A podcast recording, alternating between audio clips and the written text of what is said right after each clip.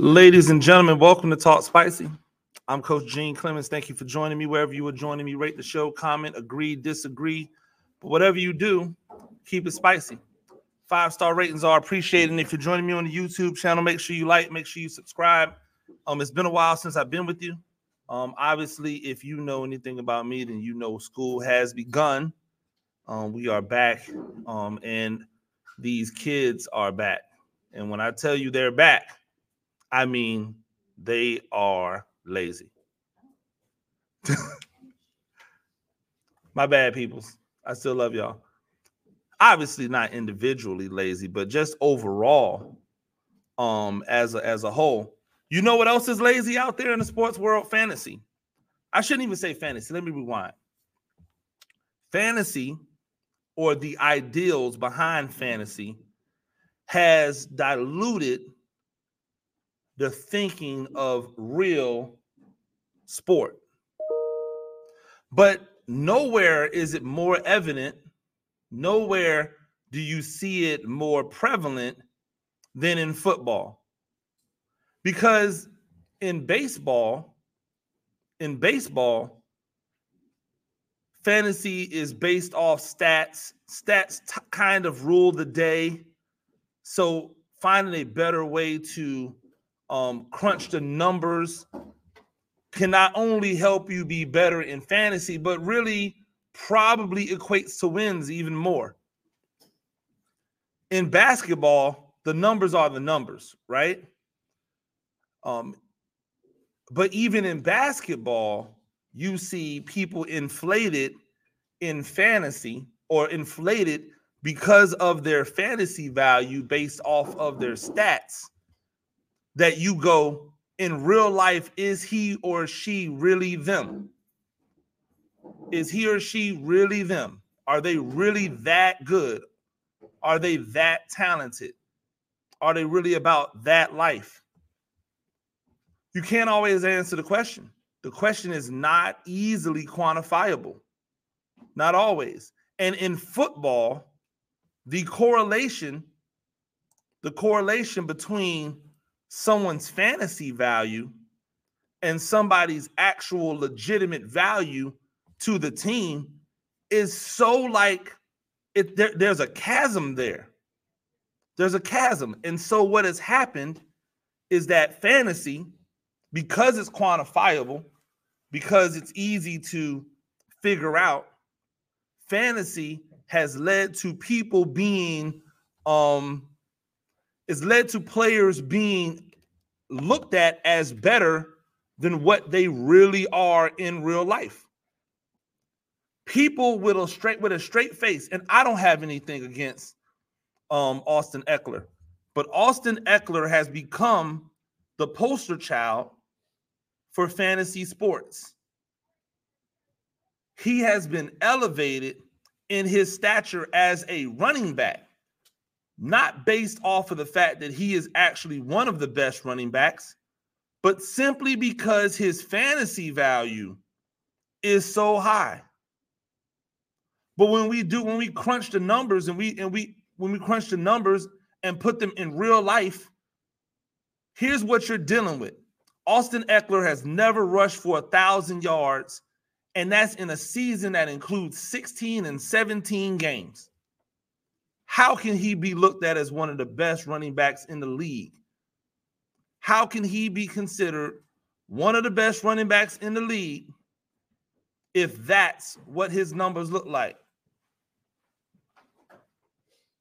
If that's how he's kicking his game, how can he be one of the best in the league? How can he be? This dude averages 60 something yards rushing a game.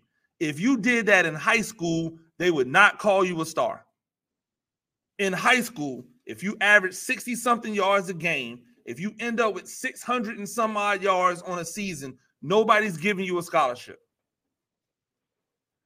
If you double up and you have 600 rushing yards and 600 receiving yards in high school. Nobody's giving you a scholarship, not in no not no high level school. Nobody. Unless unless your 600 yards rushing came on like 75 carries. If your 600 plus yards receiving came on like 35, 40 receptions. The only way you are getting big time, big time thought process in high school, if you put those numbers up, is if the average per is so ridiculous that somebody says, well, if he's getting nine yards a carry, what if I gave him 20 carries a game? That's real football. That's how the stats look when you put real football into the equation. It's only it's only when we look at things through the prism of fantasy and fantasy sports do we then elevate a guy like Austin Ekeler to an elite level. You know why? Because six because 60 rushing yards equals 6 points. And 60 receiving yards equals 6 points. So that's 12 points. And depending on how many receptions, depending on how many receptions in those passing yards, let's say it, was seven receptions, five receptions. Now that's 18 points. And that's before we even factor in whether or not he gets a touchdown. So that makes him elite level in fantasy, but not elite level in real life. I have watched Austin Ekeler. And as a coach, I have yet to go, hey, we got a game plan to stop Austin Ekeler. If we stop Austin Ekeler, everything else falls apart. But when you when you game plan versus the Titans, who do you have to stop? Derrick Henry. You game plan versus the Giants, who do you have to stop? Saquon Barkley. You game plan versus the the um, Raiders, who do you have to stop? Josh Jacobs. Against the Browns, Nick Chubb.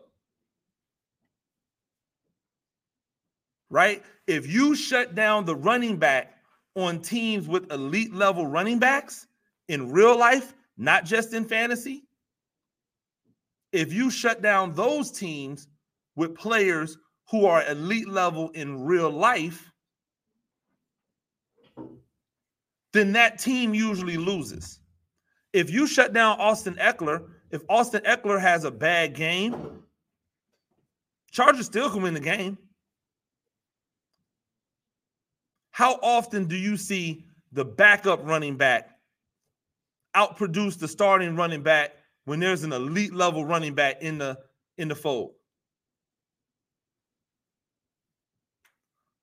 Austin Ekeler is one of the reasons why the elite level running backs have been devalued. And again, I hate this isn't a this isn't an indictment against Austin Ekeler. He does his job and he does his job extremely well. He is valuable. He is valuable to his team. To his team, he does what's necessary. But Austin Ekeler is not an elite level running back. And yet I just watched, and, and, this this makes me question whether or not the players are actually voting in this NFL 100 because I just watched him be ranked higher than so many backs that are way better than him. And it ha- it tells me it tells me that fantasy sports has a lot to do with the thinking of not just people who are not involved in football, but people who are. It helps to shape the narratives when you talk about somebody and you go, "Oh my gosh!" When they're when they're doing when we're watching like the the news, we're watching the reports, we're watching Sports Center, and they go, "Austin Ekeler, oh monster day in fantasy, had 19 points," and then you go look at the stats. He had 75 rushing yards, 40 something receiving, and a touchdown. And you go, that's a monster day. Meanwhile, Josh Jacobs over here running for 200 plus yards. Derrick with no passing game. Derrick Henry over here running for 200 plus yards with no passing game. Saquon Barkley putting the Giants on his back. Nick Chubb with a pedestrian passing game. Super conservative, getting the job done. Christian McCaffrey in a dynamic offense and still putting up major numbers. Those are elite level backs. And yet, people want to talk to me about the fantasy value of guys and telling me that because their fantasy value is high, they are good in real life.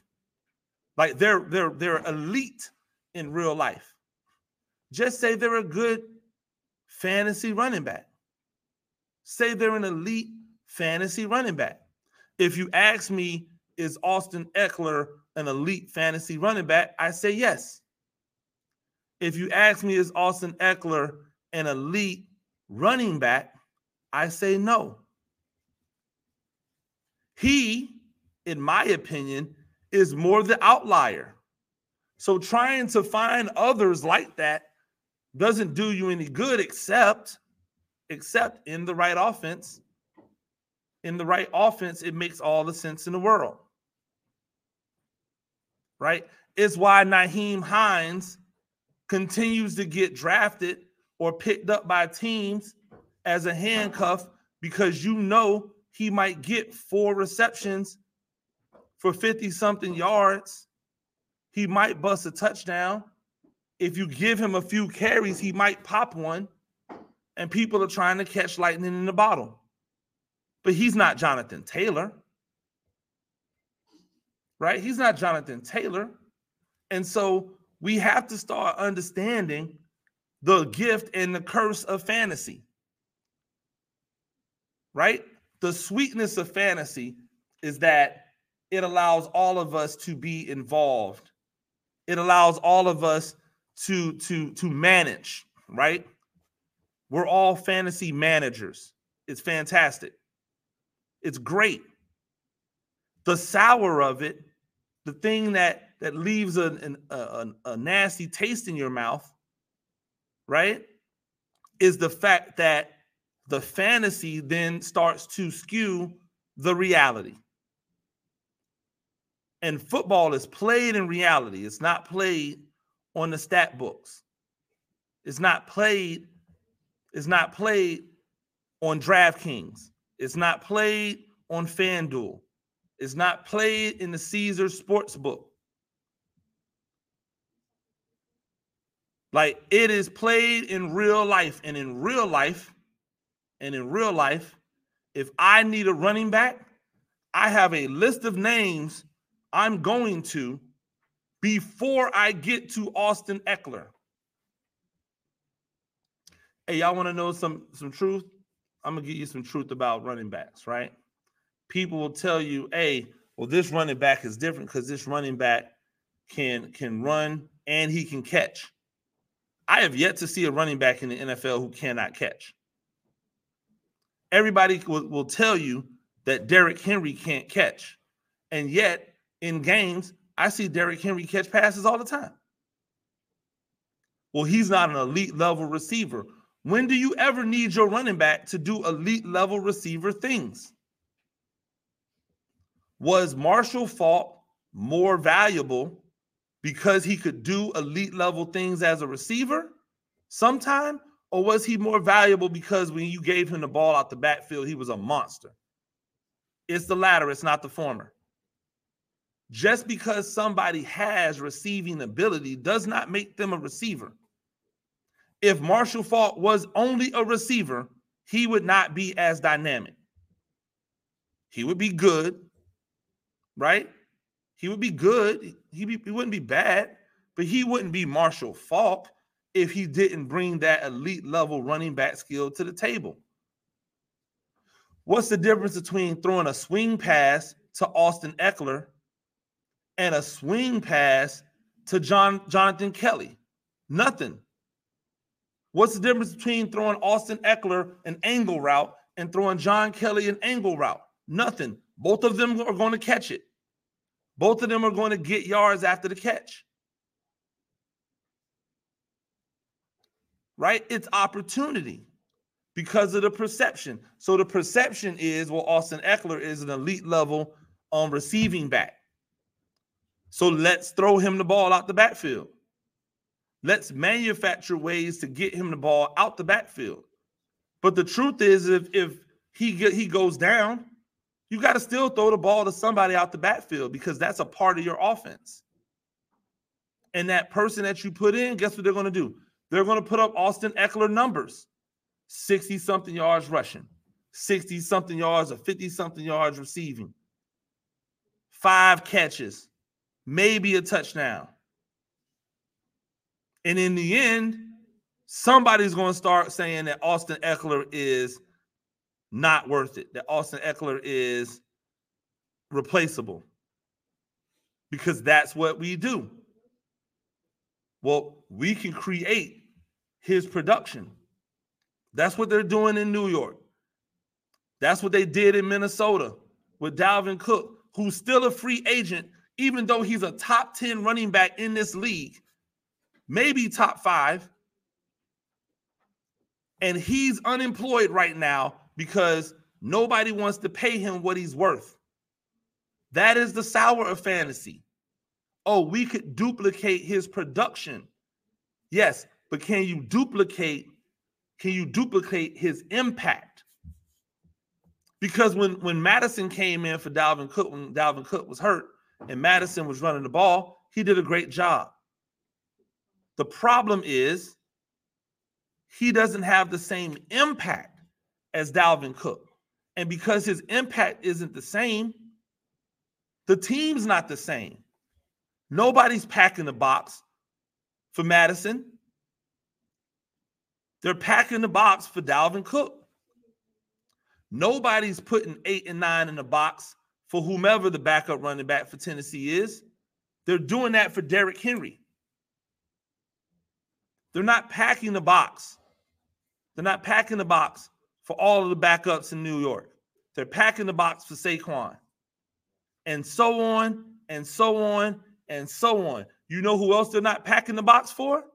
You know who else they're not selling out to stop the run for? You guessed it, Austin Ekeler. So just based off of the offense he plays in and the opportunities he has, he's going to be able to do more. That's the difference, ladies and gentlemen. That's what makes this different. That's the difference between fantasy and reality a great fantasy player can be on a trash team. A great fantasy player can be on a trash team. If high schools had fantasy, right? And you go to the most garbage team in in that high school's area, you can find one player on that team who balls out. Does that mean that player is good? Or does that mean that the team is so trash that that one person has to just do it all? oh, well, such and such is really good. He had a thousand yards rushing. And then you look at his competition, you go, oh, well, of course he had a thousand yard rushing. He was playing against all these little academies and teams that barely have players. Like, of course he's going to be good. Of course he's going to put up numbers. Can you compare that to this, where, where guys are playing against killers week in, week out? There's so much that go into fantasy there's so much that goes into fantasy that will equate to fantasy points that is not considered when you consider what real football is. Of course. Am I more likely to pick up a running back who's going to be playing against a bad defense than I am a running back that's going to be playing against a top 10 rush or a top five rush defense? Of course I am. That makes sense in fantasy. That makes sense in fantasy. But in real life, if I've got Dalvin Cook or I've got Austin Ekeler, in real life, I'm starting Dalvin Cook over Austin Ekeler every single time. It doesn't matter who I play. In fantasy, uh, what's the matchup that week? Right? Austin Ekeler is going to get his even in a blowout. You know why? Because they're going to dump the ball off to him a million times in a blowout. Whereas Dalvin Cook in a blowout, they're going to get him out the game. You know why? Because the game's over. We might as well save him for another day.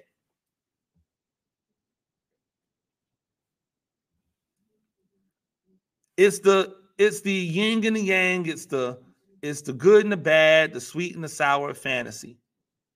Until we get our brains unhinged to fantasy numbers and fantasy production and being good in fantasy as a way of thinking about someone being good in real life, we'll continue to to, to have really, really awful takes on in this league, why they're good, and who they can help in the future.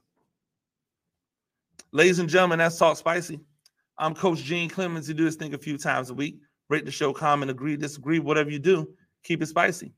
Five star ratings are appreciated. And if you join me on the YouTube channel, make sure you like, make sure you subscribe.